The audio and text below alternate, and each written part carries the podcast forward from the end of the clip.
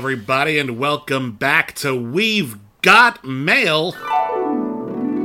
This is the podcast where you control the conversation right here at the Critically Acclaimed Network. My name is William Bibbiani. I am a writer for SlashFilm, sometimes The Rap, and everybody calls me Bibbs. My name is Whitney Seibold. I, too, write for SlashFilm. I, too, am a film critic. For the purposes of this particular podcast, you can call me Rockmeister McCool. Mm. You needn't, but you may. Again, it's one of those things where it's like if you met Mick Jagger, and I say, "Hi, Mr. Jagger," and Mick Jagger said, "Aye, call me Thunder." You would be like, "Oh, I'm calling you Thunder, Mick. Don't call me Mick. Oh, sorry, Michael. Thunder, Michael." I'm not calling you Thunder, Michael. Anyway, this is our podcast here at the Critically Acclaimed Network, where we read your correspondence. It's pretty straightforward. You send us an email, perhaps. Our email address is letters@criticallyacclaimed.net, or, if you prefer, you can send us a piece of actual physical mail, paper, or perhaps some sort of fancy stone tablet or something. We haven't had one of those yet, but... costs a lot of postage if you want to send a stone tablet. We're not asking. Well, if you sent one, we'd read it. Yeah, but if you... I will learn Babylonic cuneiform if you want to send us an ancient stone tablet. And who can resist that urge? But we do have a P.O. Box. Whitney, what is our P.O. Box? You can send us a physical letter. Send it to the Critically Acclaimed Network, P.O. Box 641565, Los Angeles, California, at 90064. And we've got some letters, actually, in our P.O. Box. Quite a few. Yeah, we do. So let's get cracking. Let's get that release the Kraken. Ooh, this one's full of a... this is a big envelope. Oh, snap! I'm crinkling it near the mic so you can hear it actually, and it's full of like a bunch of different stuff. Yeah, that's everything. Looks like there's a bunch of photographs in here. Oh my goodness! Alpine Lake in Marin County. Very nice. It's a beautiful photograph of a lake. Oh, that's a beautiful photograph of a lake. Yeah, some like lovely redwood. Love that. That's like suitable for framing. That is. Yeah, and there's some others here too. There's a nice big one. Ooh, let me see. These are all of Alpine Lake. Oh my God, I love this. This is gorgeous. And there's also a little letter in here. Okay. It has Catwoman on it. I love Catwoman. It's specifically the Bruce Timm design of Catwoman. Oh, very nice. The animated series. And on the back is an old 1940s comic strip of Catwoman driving what appears to be a cat car. Oh, let me take a look. Yeah. Okay. Oh my God, I love that cat car. Because it's got like a cat face in the front and claws that are jutting outward. Yeah, yeah. Oh my God. Wow, what a cool envelope. Uh-huh. That, wow, nice. and it's envelope, so there's a letter inside. So let me unfold this thing. Yeah, I'll crinkle it for you. Yeah. It comes from... Gray. Oh, hi, Gray. Hello, Gray. Always a pleasure to hear from you. Not Gray Drake, other Gray. Yeah, the other Gray, yeah. Dear Bibbs and Rockmeister McCool, a.k.a. Whitmeister McBold. That's me. Nice. I am a huge enjoyer of all the shows and teleplays and soaps and the things. In response to a letter, a further prompt, asking for John Hughesy queer films. Oh, yeah. I want to recommend The Incredibly True Adventures of Two Girls in Love. Nice. Which I have not seen. That's a failing of mine. Don't think I might have seen that when it came out, but it's so long ago. Yeah, it's like late 90s that movie came out. Very sweet, very cute, very bubble of first big love. More of a clueless vibe. More of clueless vibes. I love Debs, D-E-B-S, with Jordana Brewster, Jimmy Guy from Westworld, The Great Holland Taylor, and a killer soundtrack. Additionally, there's a one-season wonder from Netflix, pretty sure called Everything Sucks, that's a terrific coming-of-age ensemble piece. Nice. Can I suggest that for Cancel Too Soon, or is that the current... is the current workload prohibiting that pretty completely? Currently, yes, but, you know, it's never off our radar. No, it's something we really do care about and want to do, but is it practical right now? No, but we want to get back to it. If not, A League of Their Own. A League of Their Own TV series from Amazon was fucking great in capital letters. Hey, so not to get depressing, but the decapitation of TCM feels particularly portentous. Turner Classic Movies was nixed from Warner Brothers. They were going to sort of end that particular brand and not have a place to put all their classic movies. And I believe it was like Spielberg and Scorsese and Paul Thomas Anderson. Like they all. It wasn't clear that they were going to shutter the entire thing, but they fired a lot of the staff and the higher ups. And it was Spielberg, Scorsese, and Paul Thomas Anderson. Was it Scorsese or was it Coppola? It was Scorsese. Yeah. They some important film. They all had a meeting with David Zaslav, and we kind of all thought, oh, maybe this is it. Like David Zaslav's going to be like, okay, I'm sorry, I'll rehire everyone. And then David Zaslav announced, I have put those three guys in charge of doing, like, guest curation. And everyone who actually does curation's like, great! Are they actually going to do the fucking legwork? Or are they just going to say, we want to watch these movies at 8 o'clock? Because I'm pretty sure that's not the outcome we wanted. I wanted all those people rehired. Anyway. But, the decapitation of TCM feels particularly portentous, like something I'll look back on as a marker of when things... in a certain era, started accelerating downhill faster. Are we already in a bubble? Oh, the bubbles burst. Our movie's niche is culture moving from taking large-scale influence from films. I mean, as an art form as opposed to a medium that exists as part of a matrix of products. Or am I already overthinking? Has it even been less than 50% of that? By the way, I'm at a lake. And I already smoked a blunt. Nice!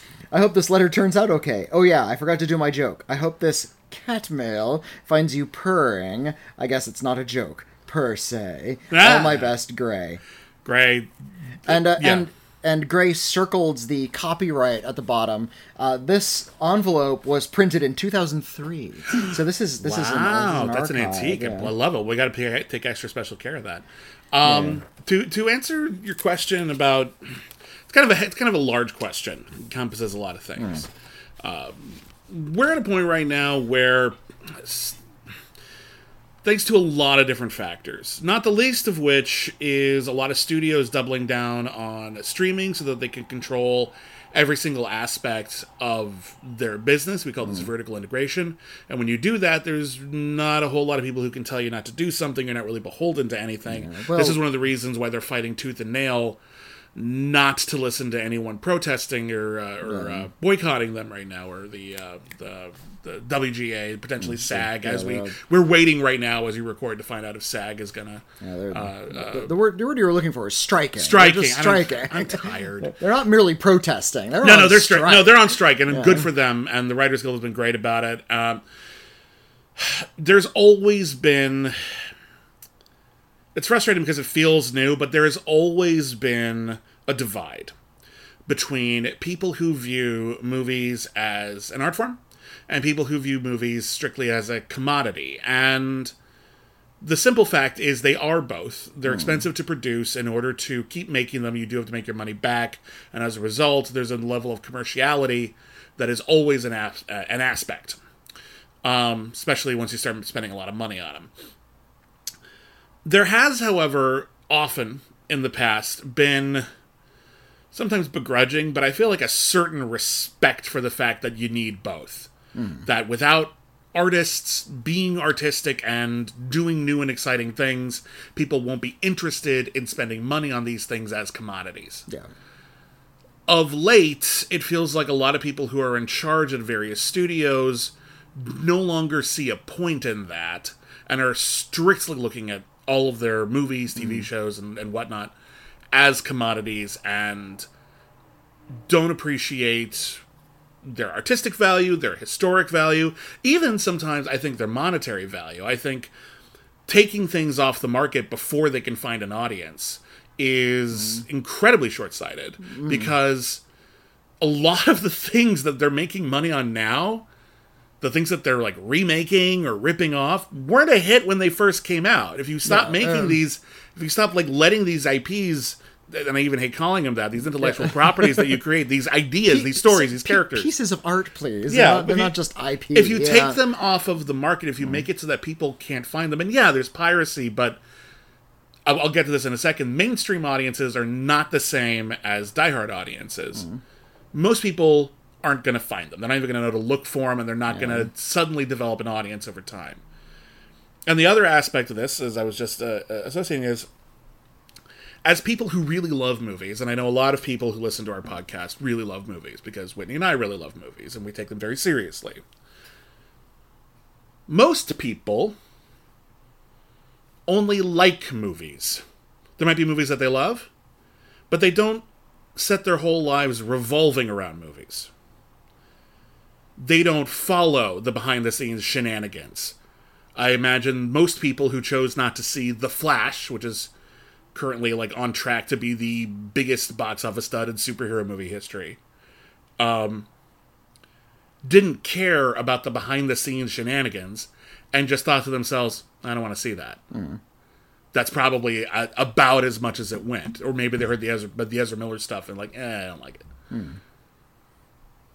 There's always been that aspect. People who just look at it casually and either don't appreciate... When I was a kid, we were still having serious conversations about whether or not movies were even art at all. Yeah, and so it's been a thing this whole time. I haven't seen that debate trotted out in a second. Yeah, I feel like the discussion about whether video games were art took over the conversation about whether movies were art. And here's what I'm getting. Mm. Most films aren't art. Mm. They are commercial slop that they're sort of shoved into a marketplace created for purely mercenary reasons. They hire artists, but for the most part, it's executives making a lot of decisions, and they come across as something that feels really stitched together and not the work of a mind. There's no soul to a lot of these things. I feel that way less with movies, because movies, even if they're part of a franchise, they tend to be a story, and they're being told by people. Mm. And those people can't help but have their personalities come out through that, their values, their whatever they care about. I feel that way a lot more about so much of the really generic TV. Yeah. Like the sort of like, here's like the 80th cooking game show. Oh yeah. Which is like, I feel like slop. And I watch them. It's fine, but like I don't generally feel when I watch Crime Scene Kitchen. I don't think to myself. I've seen Crime Scene Kitchen. I've seen it too. Like I don't dislike it. It's an okay thing to just sort of like masticate your food while you're watching. Like, oh, they didn't find the lemon zest. They're not going to have enough lemon zest in their pie. They're going to lose. I'm eating food and watching food. Yeah, but that's kind of all it's there for, though. Mm. And I know people make it, and their livelihoods are in it. People competing care, and that's nice. I don't feel like, even though there's artistry involved, they craft the sets and things, that doesn't feel so much like a statement so much as it feels like a reflection of where we are. Yeah. By accident. I feel like if we're creating narrative fiction, art kind of happens whether you mean it or not. Mm. I feel like people like us, critics, we see it. We can delve. Yeah.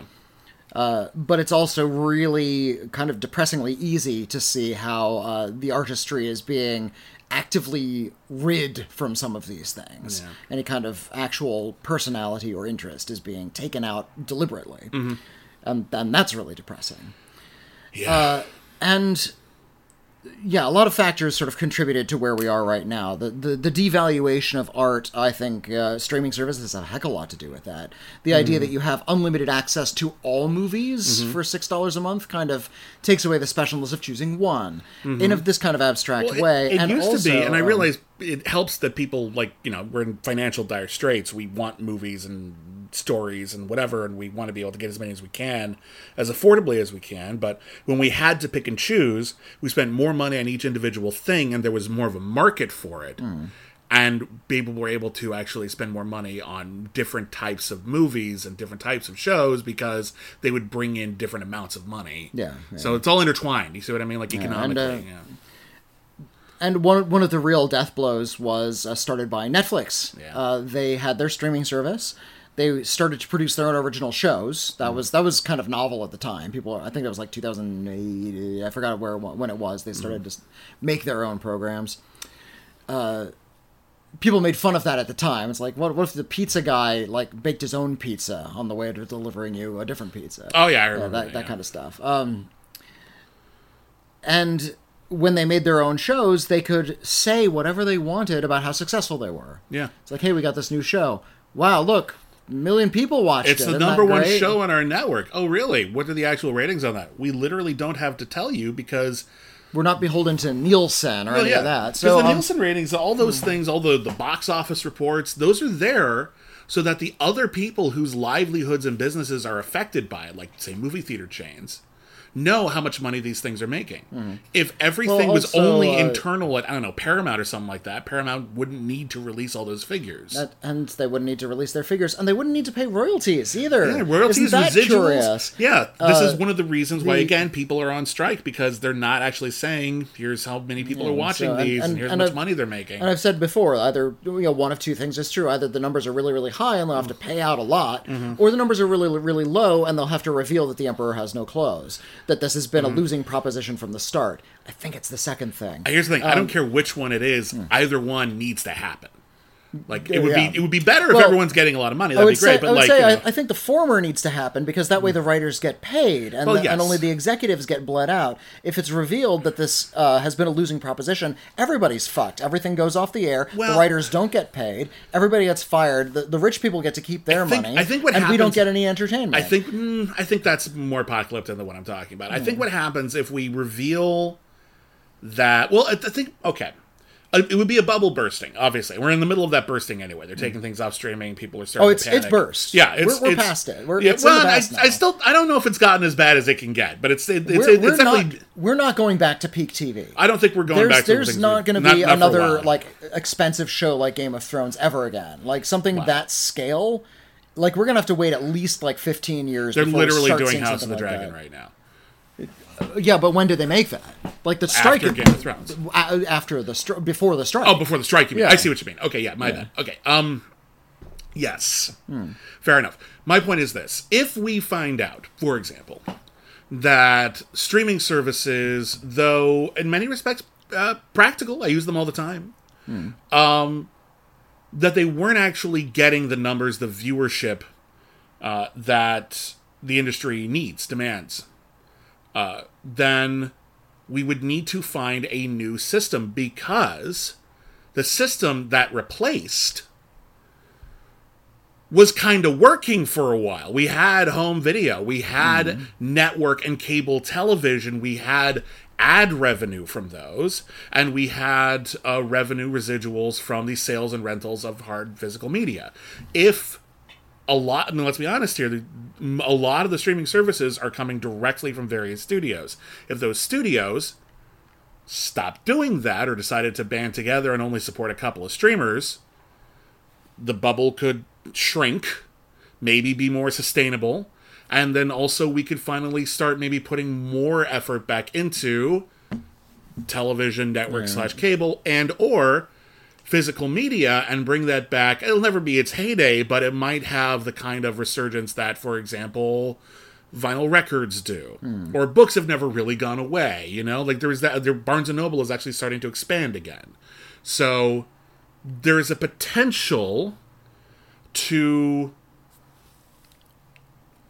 Regressing makes it sound bad, but there's a potential to maybe go back to some of the things that were working before. I don't think those are necessarily all in the rearview mirror for forever. Yeah, and if we found out what we're doing right now isn't working, their shareholders would demand a change. Yeah, I think something new is going to have to happen. We don't know what it is yet. No, we don't. What we're talking about is only pertaining to the major studios, the big players in this game. Very true. Warner Brothers, Universal, Amazon, etc. Amazon and Apple are going to survive this because they're not entertainers first. No, they make phones and deliver your packages. Yeah, they might make fewer shows or no shows at all, but by God, those companies are doing fine. Those companies are going to be fine. Yeah. Amazon's like $1 trillion company. Amazon looks at all of the movies that they put out as an excuse to get you to sign up for their free shipping. That's kind of it. That's it. Did people not watch our Game of Thrones that we spent $400 million on? They still subscribed and we got that money anyway, and we're going to sell them cheap crap. Great. We win. Okay. Want to buy a chair? How about this one? That's the same chair with a different name. Those companies are fine. Some of the big studios, I don't know what the future is for them. I don't know what that's going to look like, if they're going to have to retract. Some of them going to have to start merging. No. And if they do start merging, when are antitrust laws going to start tapping in? Because that doesn't seem to be a thing in Hollywood anymore. Yeah. I worry about Warner Brothers, man. Warner Brothers is if this whole James Gunn superhero universe thing doesn't get off on the right foot, it's not. I know, but we have to wait until it actually comes out. But like, if that, I think that's what they're waiting on. It's like, okay, if we can just make it to Superman. If we just make the Superman and that's a hit, everyone will tell us we were great, right? And that's like 2 years from now. We just got to squeak along. I don't know if you're going to make it that far. You better hope Aquaman cracks a billion. But I got to tell you, man. First of all, we're on the waning edge of superheroes. I'm not sure if anybody's going to like rally around a new Superman the same way they did around like Avengers Endgame. It's behind us. I think it's always going to be a place for it. It's always going to be a hit genre. But also, it won't be Superman, well-known character, James Gunn, beloved filmmaker. It'll be fine. I thought it might be fine, and then they announced Green Lantern's going to be in it, and I'm like, oh fuck, this thing's going to fail. It's just, it's going to fail, and not because Green Lantern has some sort of stigma, but they're trying the same shtick. Well, it's okay. A bunch of superheroes interact. We've seen it now. Let me finish. Okay. My point being is that a lot of these bigger studios are going to fold. Something's going to happen. I don't know. Maybe they'll get back on things to say. I would not be surprised if Universal bought Warner Brothers or Paramount or something. Yeah, something like that. These big ones. I mean, Disney bought Fox. It's not impossible. Probably if Mission Impossible does well, Paramount's probably fine. It was really on the edge for a while. They were always like in the fourth place anyway. Yeah, so but like with Top Gun and Mission Impossible, they're probably fine. But like Warner Brothers is not doing good. The place you want to look is the place we looked in the 90s. MTV? Lollapalooza. Woo! No, the answer is the Indies theaters, the Indie scene. The low-budget films from interesting artists that are doing interesting things outside of the Hollywood system. Yeah. There are streaming services out there, specialty ones, niche streaming services that are specially curated. They don't have huge libraries. They don't have big, splashy originals that have really interesting art. This is when I'm going to bring up fucking Ovid again, because Ovid is wonderful. Yeah. Watch Shudder. They have really wonderful horror stuff. Watch something like Night Flight, which has all the old cult movies on it. The Shout Factory has their own channel. It's free. Yeah. Just watch all these gray old cult movies for free. And if you can't be bothered to switch over to it, their channel is on Tubi. You don't even have to change. Yeah. Tubi I'm reluctant to recommend because all that's going into like the Fox News coffers. I know. It's at some point, though, we only have so much control over which corporation gets the money. Get Mubi. Go on Canopy. Yeah. These things, the great art is still out there. We're concerned about like the monsters fighting when the people are right in front of us, and we can. This is a bummer because the big monsters employed, thousands and thousands of people, and those people are struggling to make a living. But if you're a film lover, the great pieces of art are always going to be available if you're willing to look for them, and if you're willing to give things a shot if they're kind of obscure or off to the side. All of these wonderful streaming services are still out there. Yeah. And they are not beholden to the same kind of numbers game. Yeah, they don't have to make $1 billion. Yeah, exactly. So they're fine. Ovid will survive this. Shudder will survive this, even though Shudder, I think, is owned by like AMC or some bigger conglomerate. It is. It's owned by AMC, and I don't know who owns AMC, but yeah. Some of these littler ones are just run by passionate people who just want to have that smaller business, and that's a good thing. Yeah. That is where we can find hope in this scenario. I've been saying a lot on the social medias that the failure of Indiana Jones and The Flash and other things like Ant-Man lately, some things have been hits. That's true. It's not like everything is going to seed right away. But it's probably a good idea right now not to spend $300 million on movies. Like, it's the sort of thing where people are talking about, like, oh, you don't want to make them the big movies? I'm like, we've gone through this before. This goes in cycles. Mm-hmm. The industry just keeps repeating itself over and over and over again. And we're doing right now, like, what they did when TV became more popular and color TV started coming out in the 60s, started having more and more giant historical epics and action movies and big-ass musicals in the 1960s. And they were failing, but the studios kept on spending. Yeah, because they couldn't figure out what the hell else to do. And then Bonnie and Clyde and Easy Rider and blaxploitation movies came out. Mm. And all of a sudden they realized, we can make the same amount of money and spend a lot less if instead of just making the same giant-ass generic fucking movies, and yeah, some of them were good, don't get me wrong, but like a lot of them you never hear of anymore. If we just make movies with personality that reflect people's lives and interests today, mm-hmm. they'll want to see that. Whoa. It's also, as a horror fan, I also take a lot of hope in the fact that... Horror always does well. Horror comes through every time. Every time. It's the one genre that's never had a low point. It just kind of keeps on skittering along. 40s, not amazing. 40s horror, yeah. But, I mean, they were still making them. No, they were. They were still doing good. Anyway. I mean, at that point, Universal was making all their... the crappier monster movies. No, that's true. We were getting the the Jacques Tourneur films and the few other there's stuff. Uninvited. Yeah, it's fine. Okay. Anyway, let's move on to another letter. Thank you, Gray. These are glorious pictures. Oh my god, I need to find a place to put these. Anyway, here's another letter. I'm pulling it out of an envelope. Okay. I like that last one was in longhand. This one's in longhand too. Oh, nice. Ooh, I love it. And let's see here. This one is from Paul. This is from Paul. Hi, Paul. Just couldn't find it. Dear Bibbs and Rockmeister McCool, it's spelled all funky, Rockmeister McCool. There's no wrong way to spell it. R-I-Q-M-I-S-T-R. And McCool is M-K-U with an umlaut L. Nice. It's been a while getting my shit together and to answer certain things you wanted people to write in about. Oh, yeah. Number one, Reebok pumps. I forgot about this one. We mentioned Reebok pumps. I think in our review of Air, Air or possibly White Men Can't Jump or both. We were talking about the pump by Reebok. Yeah, the 90s. There were these shoes, and you would press a button on the tongue of the shoe, and allegedly it would inflate the shoe a little bit. Oh, it did. I tried one on once. It did. Yeah, I owned them. No, they did not. Oh wow. I bought a really great S&M looking black ones with chrome and pyramids and spikes. And yes, they did have the pump thingies, and thank you, Bibbs, for mentioning it, but I never felt anything from pumping air into my shoes either. Really comfortable sneaks, though, and I still have them, even though they look like they've been chewed up and shit out by a Great Dane. Yeah, they look good. They're still good shoes. Mm-hmm. I just found that extra functionality. I don't know where the fuck people were getting at. I mean, it was a successful gimmick. Those were really successful shoes. I didn't buy them. I convinced my parents to buy them, but still. Number two, a good portrayal of Romani people. Oh, yeah. Can be found in the excellent Netflix series Hemlock Grove. Oh. Plus, it's also got some of the best werewolf transformation scenes this guy has seen in many a moon. Signed, Paul. And Paul Canosi in the backward running vomit. Yes.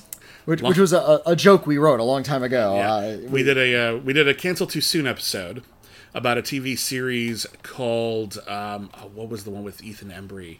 Oh, it was Freaky Links. Freaky Links. Yeah. Freaky Links was a X-Files knockoff, but the whole point is what if Gen X knockoff? What if the X-Files, but they were teenagers and they were running one of those cool websites teenagers have nowadays? It was the late 90s, so it was really novel at the time. Yeah, and it was all edgy, and everyone wore cool clothes, and they solved mysteries involving the internet. Supernatural mysteries. Yeah, yeah. It was okay, actually. And Freaky Links was their website.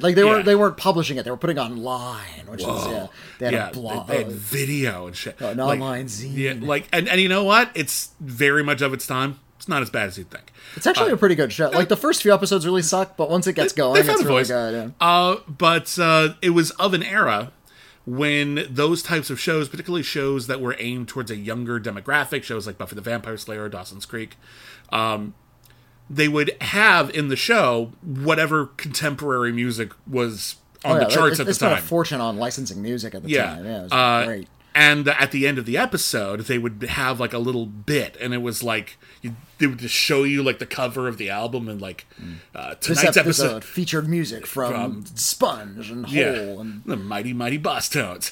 So we did, at the end of that Freaky Links episode, a bit where I think we each came up with 50 fake band names. Yeah, just in our spare time. I kind of jotted them all down. Yeah, and then we just went back and forth, and we put some of our listeners who've been with us for a long time, we made up some band names for them. Yeah.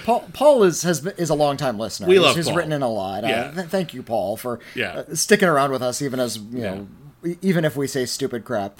And, yeah, so one of the fake bands was Paul Canossian and the Backward Running Vomit. That was yours. That's a very you thing to come up with. Which, you'd see that 90s band, right? Sure. It depends on how cool their single was. Was it a buzz cut? No, they had long hair. Hey! But there's a postscript here that says, enclosed is an even older letter, the best movies that begin with the letter G. And on this other piece of paper here, Dear Bibbs and Rockmeister McCool, spelled weird but differently. G is for glaring omissions. Heh. First of all, I was waiting for you to mention Castle of Blood with Barbara Steele when talking about Poe mysteries. Oh.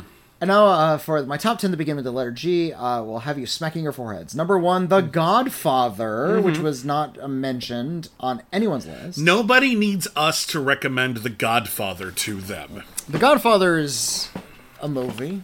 I'm very fond of the original Godfather in particular. The second one is also good. I disagree with the argument that it's the better of the two. And I still haven't seen the director's cut, the coda version of Godfather Part 3, but the theatrical cut of Godfather Part 3 sucks. Coppola redid it a couple times, because when The Godfather Part 2 came out, he did, a cut where it was, the complete saga. It was all in chronological order. It was a TV cut. The first two movies, and it was all in chronological order, so we saw the young Don Corleone before we saw the events of The Godfather. So if you were, at home at 2 o'clock on a Sunday, they would just show a 4-hour version of both things, let's see. Number 2, Goodfellas. Yeah. And the comment is, come on. Goodfellas is admittedly one of the better movies, but again, you don't need us to recommend that. Number 3, The Good, the Bad, and the Ugly. Maybe you didn't like this so much.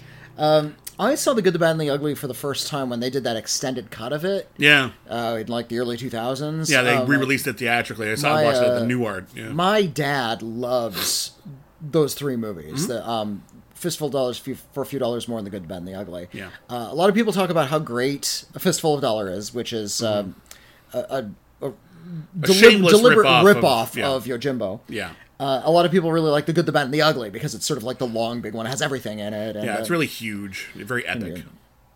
My dad and I argued over which one's good, which one's bad, and which one's ugly. And because I argued that Eli Wallach was the good, because he's the only character that has a conscience in that movie. He has some principles. So what do you think? You're saying Lee Van Cleef is ugly? Is that what you're saying?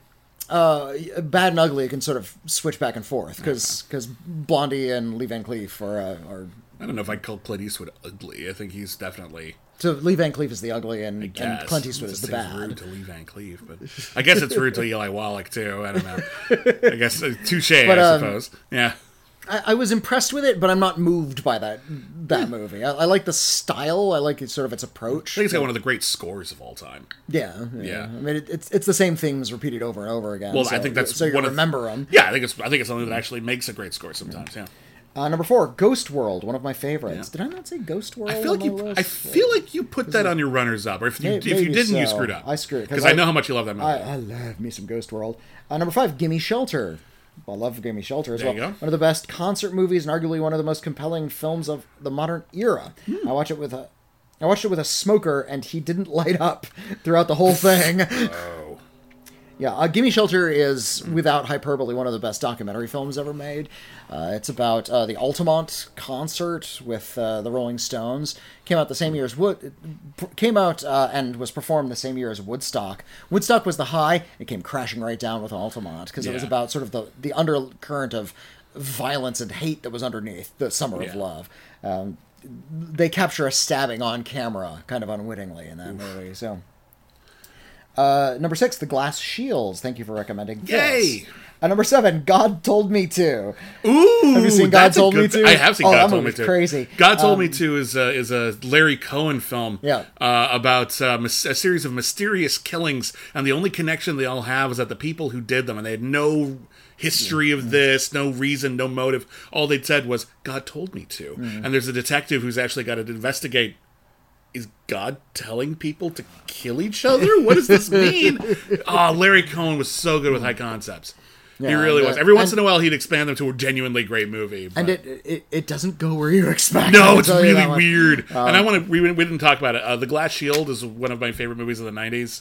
If you've never seen it, it is fucking awesome and one of the great cop movies, but not like the cool cop movies like Dirty Harry, but like the entire justice system is fucked and racist and needs to be destroyed from within kind of things. It's fucking amazing. Number 8, Gravesend. I don't know this movie. Oh, I remember when that one came out. A great low-budget juvenile crime story with the gritty street realism of Kids. That was like ultra low-budget indie from like the 90s. I remember there was a lot of buzz about that because it just got like a pretty big release and like some major filmmakers really supported it. And whatever happened to that guy? I don't think I ever made anything else. Yeah, Gravesend. And number nine and last is The Groove Tube. Have I seen The Groove Tube? Which one's The Groove Tube? It's I think it's a spoof anthology movie, The Groove Tube, from like the late 70s, early 80s. I'm pretty sure I've seen some of the Groove Tube. I think I've seen some of the sketches. Or am I thinking of Tunnel Vision? Yeah, Gravesend is about four young men spend their Saturday night trying to come up with the money to cover up the accidental death of a family member. So very, very dark and broody. Yeah, Groove Tube, 1974, is an anthology film that's spoofing television. Yeah, I've seen some of these. Richard Belzer's in it. Chevy Chase is in it. If I recall, there were some like insanely dated, like really offensive jokes in it. The kind they told. The guy who wrote and directed Gravesend didn't have a big movie career after that, but he did a lot of television. He wrote an episode of The Sopranos. Okay. Rescue Me, he wrote for that. So he did okay. All right. Yeah. And well, thank you for those letters. Thank you, Paul. That's really wonderful. And we also have another physical letter. We get in few enough physical letters that if you write into us, you pretty much guarantee that we'll get it on the show. That's let me make. So if you really want your letter to be read, send it. There's a pair of postcards in here. Oh my goodness! It's an advertisement for what looks like a play or some kind of performance. Interesting. The Baltimore Rock Opera Society presents Love and Roar, a kaiju romantic comedy rock musical. It's coming on November 4th. Tickets at BaltimoreRockOpera.org, hosted by the Downtown Partnership of Baltimore. Here you go. Oh, cool. Love and Roar is an original romantic comedy rock musical set in the idyllic Bay City in the late 1950s. Suddenly, on a day like any other, giant monsters emerge from the earth and begin wreaking havoc with one purpose on mind, mating. How have I not seen that? That's hilarious. Mary Eckhart, recently dumped by her heroic boyfriend Cliff, is an ambitious scientist with hopes of saving Bay City. She stumbles across a mystic secret power that allows her to bridge the gap between humans and kaiju, and with the help of her friends, discovers maybe the monsters just want love too. A side-splitting Broadway rock-style musical about friendship, power, love, and giant monster fights. I love like the poster-type front of this postcard, because it's the two kaiju, and they're doing that thing in like rom-com posters. They're kind of leaning on each other. They're standing back to back and their shoulders are pressed up against each other. And the guy and like the green one's just smiling. The purple one's like, this guy. This guy. Right. You can just know that's like Jennifer Aniston and Gerard Butler. Like in those monster costumes going, this guy. Here we go again. And there's a letter as well. It comes from Justin. Wibbs Bitney. That's us. Thank you for the advice in the previous letter I wrote last year where you kindly shared your thoughts on rom-coms and kaiju movies. Here are some flyers for the show for both of you. Please enjoy and or recycle. I rephrased your advice during our most difficult times in production as, hey, no matter what, we are making a monster prom, and how cool is that? We had a monster prom, buildings were crushed in a puppet rampage on a video projection, while on stage human avatars of the kaiju sang, emoted, and rocked out, while also wrecking an abstract city, and it was so cool. That sounds amazing. Congrats on the new podcast. I'm enjoying you revisiting the world of Godzilla with your points of view. A resource that really helped me was the book, The Kaiju Film, A Critical Study of Cinema's Biggest Monsters. Oh, I would not be surprised if one or both of you have read it. I actually don't know that. I don't think I've read that one. I'm gonna write that down now. My next theatrical project, I'm doing sound design for a one-person piece exploring the actress's identity and life as a Filipino American. For research about the sounds of the Philippines, I went to Mubi, to their Philippine... Mubi is one of the art houses. Yeah, Mubi's great. It's a weird one because they change their library constantly, so... But you're still not going to lose out. No, they've always got good stuff, but you got to actually, like, use your subscription because your movie you're excited about might not be there in August, you know? I went to their Philippines section and remembering every time Whitney has referenced him, I decided to go in... go in on all 9 hours of Lav Diaz's Heremias Book 1, The Legend of the Lizard Princess. Oh, wow. Which Braver Soul than I, I've seen from what is before. I saw Genus Pan. Lav Diaz is an excellent filmmaker from the Philippines. If I'd known they'd made a movie about a lizard princess, I would have watched it. I think it's on Ovid. That sounds like a cool kaiju movie. Yeah. It's not a kaiju movie. Well, then I've lost interest. Look, if you like long, sustained lockdown shots of black and white nature photography, Lav Diaz is your jam. Because you know who you are. He'll have like 20-minute static shots. There are people in the audience right now who are thinking to themselves, "No, that's not me." But I assure you, to all those people who think that's not you, there are people in the audience going, "Oh, fuck yeah, that's my jam." Yeah, Lav Diaz, slow cinema par excellence. Because I was approaching the movie by paying attention to sound, I started watching it passively, keeping it in my headphones as I went about doing other things and just checking in on it like a window into that world. Mm. This worked pretty well with all the long lockdown wide camera shots. I'm 5 hours in, and I think the plot is actually starting now, and I have to clear time and watch and pay attention because I'm now invested in Jeremiah's journey. So thank you for talking about Lav Diaz and being encouraging about approaching movies that aren't part of the mainstream conversation. Best wishes, Justin. And there's another bit here. Oh, yeah. Actually, to be read off air. So we'll read that off air. But yeah, thank you, Justin. Thank you, and I'm glad we're able to help out a little bit. We can talk about kaiju movies and romantic comedies, and this looks like an amazing show. That really does look cool. I'm super jealous of people. Everyone who gets to go see this. I really got to go to Baltimore at some point. Baltimore is a cool fucking town. I'm going to be taking a vacation to Washington, D.C. pretty soon. Oh, nice. Close enough to Baltimore. My parents met there. In Washington, D.C.? Yeah, they met at a bar called the Admiral Benbow. It's not there anymore. After Treasure Island, yeah. I was about to say, do they have a Billy Bones in the corner who dies every night? No, but it was actually a pretty... The black spots of pirate's death sentence. It was a pretty swinging place. I remember when my parents showed me like articles and like cool magazines about when it closed. Uh-huh. They were just like, oh my god, yeah, this place was like one of the first places Roberta Flack used to sing. Ooh. Like it was a cool place. So that's... Mm. That thanks to them, I exist. So it all worked out. Beware, beware. What, the one-legged man? Aye, but also beware running with scissors or any other pointy objects. Yes, there weren't a lot of Muppets working in the bar. That's too bad. I know. Wouldn't it be better? I'm the weirdo who likes Muppet Treasure Island better than the other Muppet movies. Yeah, that is weird. It's a cute film. I just understand liking it best. Was it the first one you saw? No, it wasn't. Okay, good.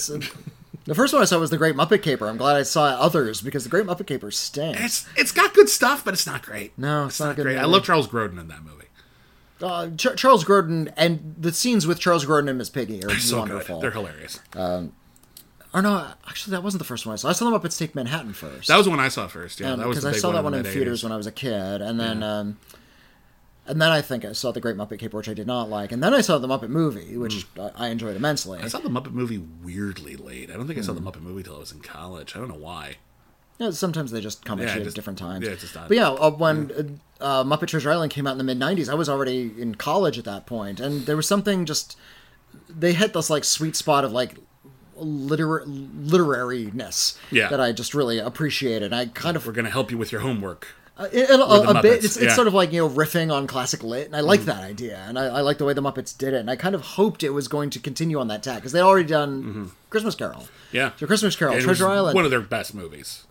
Please do, like, Midsummer Night's Dream. Do something, like, really great next. Yeah. And you've been talking about Muppet Dracula for ages. Muppet Dracula's the best idea. Why aren't you doing it now?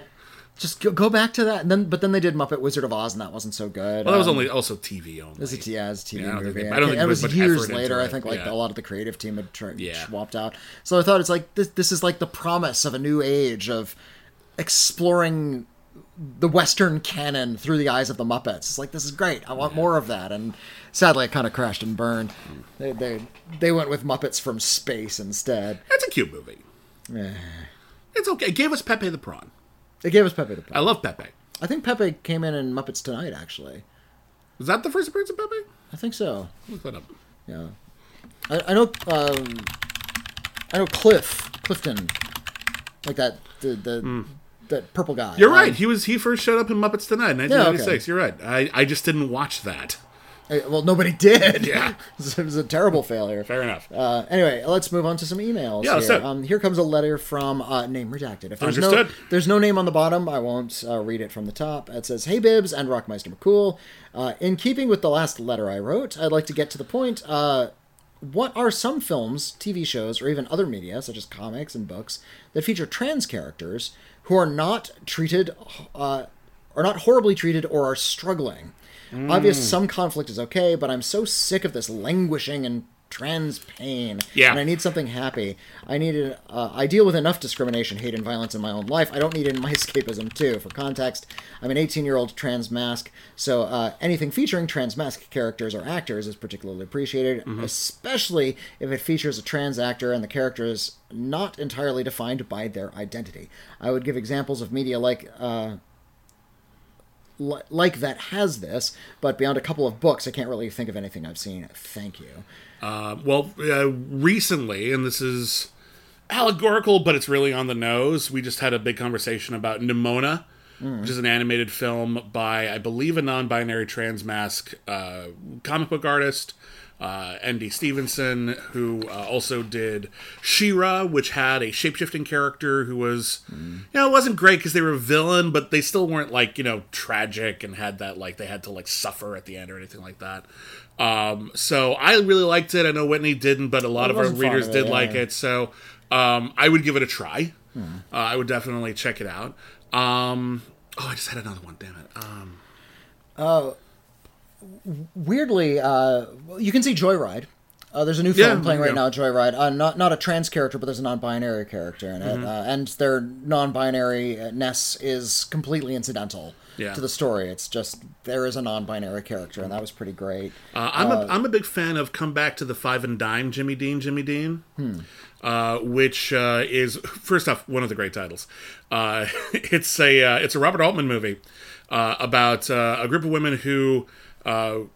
they lived in a small town, and the town's claim to fame is that it's near where they filmed the 1950s James Dean, Elizabeth Taylor epic Giant.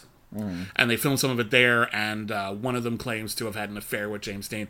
And they meet up many, many years later, and this one friend of theirs turns out to have been trans, and their life has been completely turned upside down in the best possible way. They're super duper happy. Their life, they had tragedy in their past, but now everything's cool.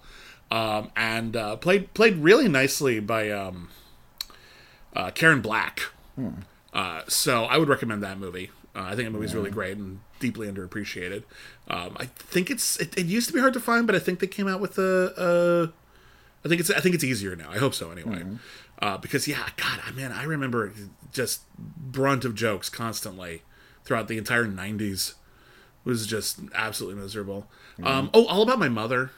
All About My Mother. Good trans characters in there. And they talk about sad things, too, but it's mostly about happy stuff. I know you're thinking about movies like Boys Don't Cry and well, there's the misery. That's the misery stuff. Yeah. The Danish Girl. Those are trans characters that are suffering, and it's all about their transness.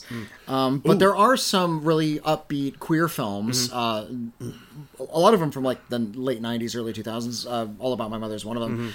Jamie Babbitt made a movie called The Itty Bitty Titty Committee. I never saw that, but I know about it. Yeah. I like Jamie Babbitt, but that has a trans male character in it that's just one of the supporting cast. I'm fond of a very strange, if you want a genre film, very strange, very wonderful film, Japanese film from 1999 called Wild Zero. Which is about a guy who's he's Wild Zero. It's a real life guitar rock band called Guitar Wolf. Yeah, and they play themselves and they play their music. It's a cool band. You listen to the music just in general. And they made a movie about them fighting off zombies who are being controlled by aliens. And the main character who isn't in Guitar Wolf is a big fan of Guitar Wolf, and he meets a girl, and he starts falling in love with her, and when he finds out that she's trans, he has a bit of a crisis. He's not sure, and the lead singer of Guitar Wolf has a great fucking... what does he say? He's he just yells positive things about trans people. It's one of the monsters. I'm gonna get... after the trans character is And the guitarist who's this cool guy with this big hair and a leather jacket, he's holding a guitar, is look... you're gonna respect our trans brothers and sisters, or fuck you. Like, yeah, it's like, says like, love knows no race, nationality, or gender. Yeah, yeah. And then he yells, do it! Like, just be in love. And it's fucking great. Yeah, and, oh my god. And he starts like flinging supercharged guitar picks at zombies, and they blow up. Fucking awesome movie. Please see that fucking movie. I love that movie. That movie needs a bigger audience. Jeez, I don't know. I'm trying to think now. But the point is valid. Honestly, is that there aren't enough. There's more now than there used to be, which is good. I think you'll find them on TV more than in feature films. That's happening more. We were in this period, and if you go back to like the 1970s, you'll see this with a lot of queer movies as well, where the cliche was the queer characters are either criminals or they're suicidal. Yeah, You'll notice, many critics have noticed this. Golly, doesn't the Academy love it when a straight actor plays a gay man who or any other dies. queer person? Jared Leto, yeah. Brendan Fraser. It's happened multiple times, and in fact, there's a really really good film from the 70s called The Boys in the Band. Oh yeah, where they address that. They actually talk about it in dialogue. It's about a bunch of queer characters, and one of them says, "I'm not one of those suicidal queers from the movies." So, like, even in the 70s, they knew what was going on. Denise from Twin Peaks. Oh, Denise from Twin Peaks. Yeah, played by David Duchovny, but they go all in on it just being totally cool and positive, and everyone is down with it. And when they come back in Twin Peaks: The Return, Denise is running the FBI, which is real nice. Oh, that's cute. Yeah. Is it still David Duchovny? Yeah, still David Duchovny. I never finished it. Oh, no shit. Yeah, that's the bit where David Lynch's character, Gordon Cole, who used to run the FBI, tells Denise that, like, I was supported you every single way, and I know you ran into some trouble, and I told them they needed to fix their hearts or die. And that line has become a very, very quotable. Fix your hearts or die is a great fucking line of dialogue. But yeah, we could. Again, we're doing this off the top of our heads. So. You know what? I just remembered one I saw kind of recently. Let me look up the name of the filmmaker. It's called So Pretty. Oh, I don't know that one. I talked about it. I believe you. I just don't really remember it. How pretty was it? 2019. So Pretty. Okay, so it's a minute ago. I don't know if it... Oh my God, Sense8. Oh, there you go. See, Sense8. I know you're very fond of Sense8. Sense8 fucking rules. Yeah. Oh, here we go. So Pretty was made by a filmmaker named Jesse Jeffrey Dunn Rovinelli. Okay. And it's about this kind of... these young people are all in their 20s. Gender is very fluid in this little artists' enclave they live in. They share this really tiny apartment in New York. And they just... love each other, and it's just about them appreciating each other's bodies, and they all are on different spots in sort of the gender and sexuality spectrums, almost to the point where all of those things are kind of erased, and it's really kind of beautiful the way it looks at humanity as a thing of beauty beyond gendered objectification. I watched this movie with B. Peterson, and they have always tried to bring up examples of what we don't see a lot of in movies, and that's the non-binary gaze. Yeah. We talk about the male gaze. Very occasionally we talk about the female gaze. Yeah. But what is the non-binary gaze? Yeah. What does that look like to somebody outside of gender? And So Pretty is it. So Pretty is something that just sort of appreciates humanity. That's another one that you'll find on, like, Mubi. It's a little bit off to the side, but that's a really beautiful film. I recommend So Pretty.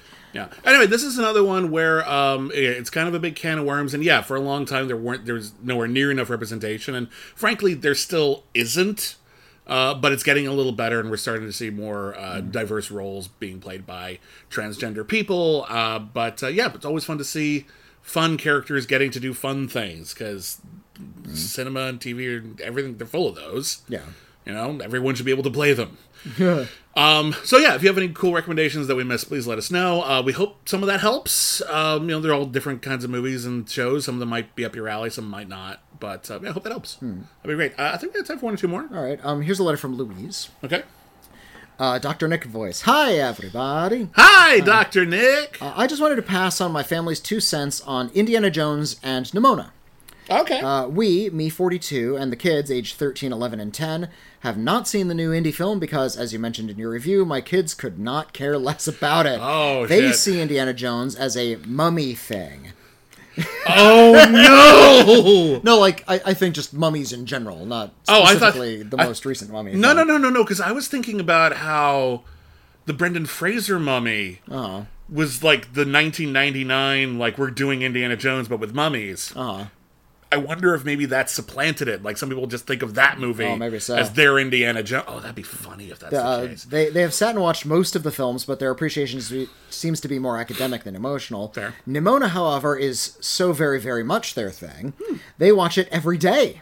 Wow. They act out scenes. They discuss the differences between the book and the film. They were fans of the book first. They draw fan art. I asked them to explain to you why they like it, and they said they love the queer representation, and they think that it balances the funny stuff and the serious stuff. My eldest also said he liked how it turned an older teenage-skewing book into something the whole family could love. Personally, I'm very happy for this film to be on day after day. It has a lot of heart, my kids are full of joy, and it's stopping my youngest son from watching his 15 Scooby-Doo DVDs on a loop. Look, I'm the parent of an 8-year-old. Anything to get him off those GD video game videos that he watches on YouTube. Every kid has a thing that they will watch over and over and over again. It's different. You know, they're waves. You know, like kids will. A lot of kids will like go through SpongeBob or whatever. But like, every kid has like one thing that's kind of unique to them. That they'll fixate watch over and over and over. It's like I would watch Ferris Bueller's Day Off over and over and over again. Not every kid did that. Not every 6-year-old did that. So here's a family that are doing it with Nimona. I love that. I think it's great. There are way worse ways to go. My son started, if you look up Blippi, if you have a young kid, you know Blippi. I've seen a Blippi vid. Yeah, I'm familiar with it. Because you watched my son and you watched Blippi. Yeah, Blippi is this guy named Stephen John. He created this character who wears like a beanie and glasses, and he does nothing more than like go to a play place and just sort of play. Look, here's a red ball. Look, here's a blue ball. Yeah. He teaches your children nothing. No. There's no like educational contents. There's nothing. I saw the one Blippi video I saw might have been an exception because he went to a chocolate factory. That was a little more interesting. He showed how chocolate was made. Or there's also one where he goes to like an apple packing plant. Okay, it's like where they pick apples. Like at least there's something going on. Yeah, you're seeing something you wouldn't otherwise have seen. But there's one where like here's an ice cream truck. Does he go through like the ice cream business or what the day is like? No, he just sort of that's a wheel. Let's go inside. Here's a popsicle. He misspells the word syrup in the caption. He shows, like, here's a wheel, and there's a graphic of a wheel, but it's a film reel. It's not a wheel. It's a... we hated Blippi. He outgrew Blippi. Blippi has now become a media empire unto himself. You can go to Target and get Blippi toys now. Wow. We were there at the start. You liked Blippi before it was cool. Next up, he started liking this pair of young men who do video game videos. They call themselves Lanky Box. Okay. And they scream and scream and scream. Everybody, welcome to Link Box! Yeah! Oh, we want to throttle these young men. We suspect they're boyfriends, but they never say that like, they live together or anything. They're just the two really annoying guys. Got it. Now he's on to something called Geometry Dash, which is a video game, and he just watches videos of that game. Well, at least he's learning about geometry. No, he's not. Oh. So, if he were into Nimona, I think I'd be okay with it. Even though I didn't like Nimona, I think I'd be okay with that, because at least that's like a movie with characters and a story. Yeah. Fair enough. Well, kids, but anyway, there's a little bit more. Yeah. Keep up the good work. Love all the pods, and would love to hear a complete David Lynch series one day after Godzilla's finished. Oh, that'd be fun. Sign Louise. That'd be fun. Thank you so much. That's very cool, and thank you for your input, because I'm very curious. And again, it's either a big broad generalization or it's only based on the people we know. But I am just curious what younger generations think of older stuff like Indiana Jones, because we like to think that it's just timeless, ubiquitous, will always be relevant. There's no actual evidence of that. Yeah. the things get old. It's just a matter of time. I keep watching like YouTube videos and people who, whenever Star Wars comes up, it's like, oh yeah, I should watch some of those someday. Like, they just never have seen a Star Wars. It's not the most important. It's not something that it's like, even just casually, like, I was supposed to get to that. No, apparently that is optional now. I'm really glad that Gen Z is forming their own culture, because we've let them down. Well, I'm Gen X, and we were force-fed the boomer stuff. That's our defining feature. We just got the runoff, and we started to sort of see the world through the media we consumed. Yeah. That was us, man. Then, you know, the millennials kind of took the ball and ran with it, and kind of became obsessed with popular culture and defined themselves through the fantasies and the escapes that they consumed. Yeah. Because the world sucked. Yeah. Millennials got the short end of the stick there. And now it feels... And, you know, millennials invented a lot of that, too. But I feel like Gen Z is finally kind of starting from scratch. Yeah. A lot of it feels really fresh with this generation. I appreciate that. One more. All right. This is from The Forever Giant Wolfman. That's a very long giant wolfman. Bibbs and Whitney. A long time ago, I decided to see what an older generation would think of more modern films. My grandmother just so happened to be over, and she didn't watch many movies. I had her watch the initial T-Rex scene from Jurassic Park. Oh, okay. I turned my speakers up to 11 and just watched her reaction. After the scene was over, I asked what she thought. She said... Well, that's enough to give you nightmares. It's a scary scene. That's a monster movie. Well, I feel like because this is going to happen to me. I know it's going to happen to me. Okay. Sooner rather than later. Yeah. Where somebody, my kid, is going to come up with something that is like brand new and exciting, but he's already been consuming a lot of the media around it and leading up to it, and he has broader context for what that thing represents. So he's just going to show you one small bit of it, assuming you'll get it, and say that's really exciting to him. And I might sort of respond to it viscerally. But you're not going to get it. But I'm not going to get it the way he does. So I'll probably have that that's kind of scary. I did this. I know I remember when I was a kid trying to show my grandfather Super Mario Brothers. Yeah, he's not going to understand. He didn't care. He was polite. Yeah. He was very sweet to watch me play it for a little while, but there was nothing in it for him. Hmm. So, yeah, I get it. I was a reader of Nintendo Power back in the day, Nintendo Power magazine, and I went to a jazz concert. I was allowed to bring one with me because they knew I wasn't going to sit still otherwise. Because I'm like 8 or 9. I'm picturing this like everyone like cool with their berets and their sunglasses at a jazz concert, and then you just like your head like forced into a Nintendo Power. And my grandmother was sitting next to me. It's like, and there was an article on Super Mario Brothers 3, which was a big deal. That was a very big deal when that came out. And it's like, look, Grandma. There's another one. There's a Super Mario. And she's. I remember her taking the magazine from me very politely and read the big words across the top. Super Mario Bros. No, 3. You see the 3 at the end? There's a big 3. Oh, okay. And she just sort of handed it back. Like, it doesn't mean anything to her. No, like, she's like, polite, you know, but like, yeah, I'm not going to... I can't join you on this. She's here to see Dave Brubeck. She doesn't care about... What I would love is if Dave Brubeck said, hey, what you doing over there? Talking about Super Mario Brothers 3. There's a Super Mario Brothers 3? Dave Brubeck. Hold on a second. Da, da, da, da, da, da. Yeah. That would have been great. That would have been the best concert. So I'm a little kid. Yeah, I'm at a Dave Brubeck show, but I'm not. Yeah. I don't appreciate it. I'm just reading my Nintendo Power.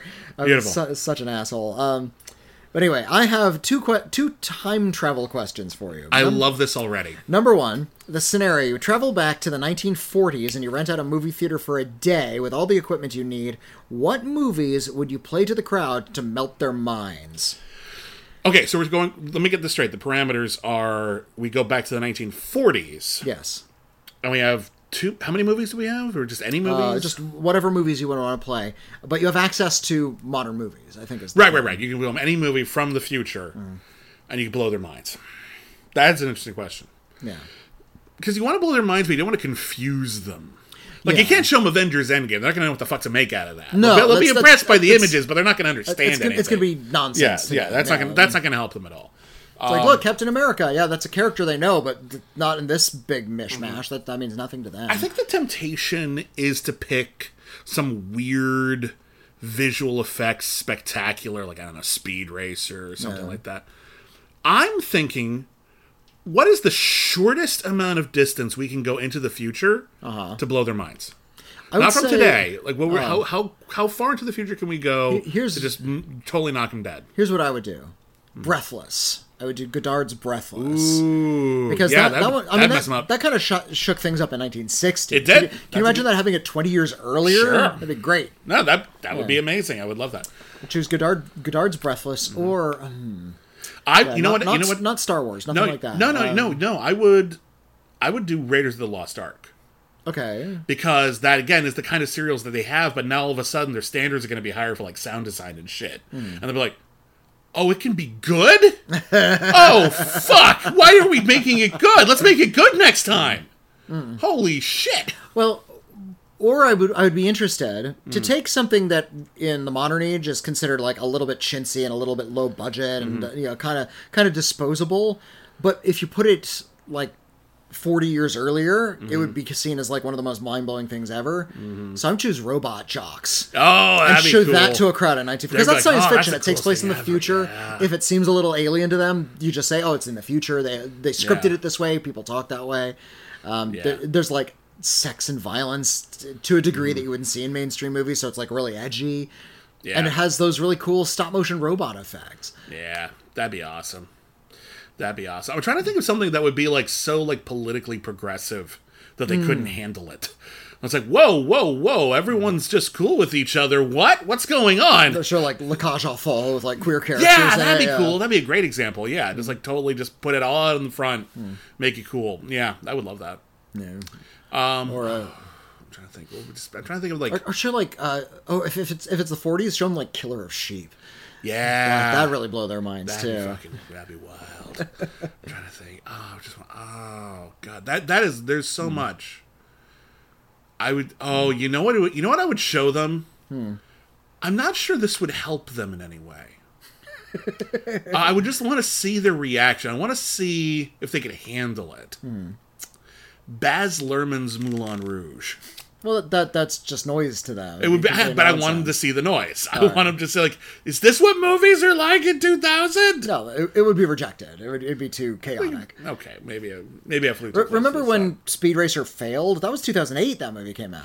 Yeah, you're not wrong. And that was considered like way too far, like way beyond at the time. And now blockbusters just kind of look like that. You're not wrong. That things kind of had to evolve a little bit. Yeah, you look at something like Guardians of the Galaxy 2, where there's like rainbow vomiting octopuses and stuff, and all these weird aliens. That's no weirder than Speed Racer. It's just came out 5 years later. What if you took like something that is so enmeshed in modern tech that just the baseline concept, something like Black Hat or hackers, like computer technology, that would just be like, wait, what? Where are the punch cards? They don't even understand like the premise of something. Yeah, like that'd be just fucking weird. Right? I don't know. But anyway, the long and short, my answer is Orca. I want to show them Orca. We'll skip Jaws and show them Orca. That's what I would do. I choose like the knockoffs and the ripoffs. Yeah. These are the better ones, more impressive ones. Yeah. And the number 2 time travel question is, the scenario is you can send a movie back in time to ensure a single person will watch it. What do you send and to whom? All my love, the Forever Giant Wolfman. Ooh.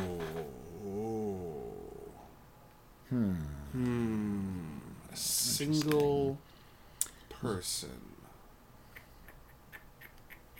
I would send Downfall to Hitler.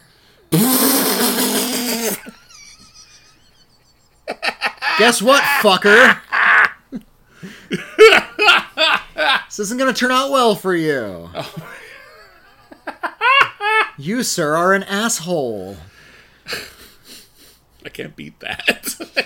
I can't beat that. I like... It'd be so great. Dana Gould has a really great bit. How old is Hitler when you send him this, though? Like, you tell him like, when he's 10 and he's very confused. He's like stumping. He's already into politics. He's trying to sell his racist shit. He's already on... It's like, okay, sit down. Here's a movie. It's about you. This is true. This is from the future. Mm-hmm. Anyway, we can't beat Downfall. So thank you, everybody. I'd be curious if anyone else had any answers to these, but thank you, anybody, for listening. Thank you, everybody who wrote in. If you want to contribute to this, you want to send in an email, you got questions, critiques, anything at all you want to share with the world and for us to answer, You can always email us. Our email address is letters@criticallyacclaimed.net. However, if you want to pretty much guarantee that we'll be able to get to your correspondence on the air... Whitney, stop that. Sorry about that. If you want to pretty much guarantee that your letter will be written on the air, you can send it to our P.O. Box. Whitney, what is our P.O. Box? Send it to the Critically Acclaimed Network, P.O. Box 641565, Los Angeles, California, 90064. Yep. And a huge shout out to all of our patrons, without whom... none of our shows would be possible. If you want to join our Patreon, it's patreon.com/criticallyacclaimednetwork. We have a lot of exclusive shows over there. We do trivia nights. We do all kinds of fun stuff. And including you get all of these new episodes of our regular shows ad-free. I know ads can be quite a nuisance. So that's an option available to you. Yeah, we're on Twitter, @Critic Acclaim. I'm @William Bibbiani on all the social media. Yeah, I'm on the Twitter. I'm on Blue Sky, which I know not a lot of people are on there yet, which is kind of why I like it. But you're welcome to come join me on Blue Sky. I'm at Whitney Seibold. Also, still on the Twitters, although a little less so these days. Understood. And I guess that's it. Thank you for listening. Sincerely yours, Bibbs and Whitney. Say goodbye to your credit card rewards. Greedy corporate mega stores, led by Walmart and Target, are pushing for a law in Congress to take away your hard-earned cash back and travel points to line their pockets. The Durbin-Marshall credit card bill would enact harmful credit card routing mandates that would end credit card rewards as we know it. If you love your credit card rewards, tell your lawmakers, hands off my rewards. Tell them to oppose the Durbin-Marshall credit card bill.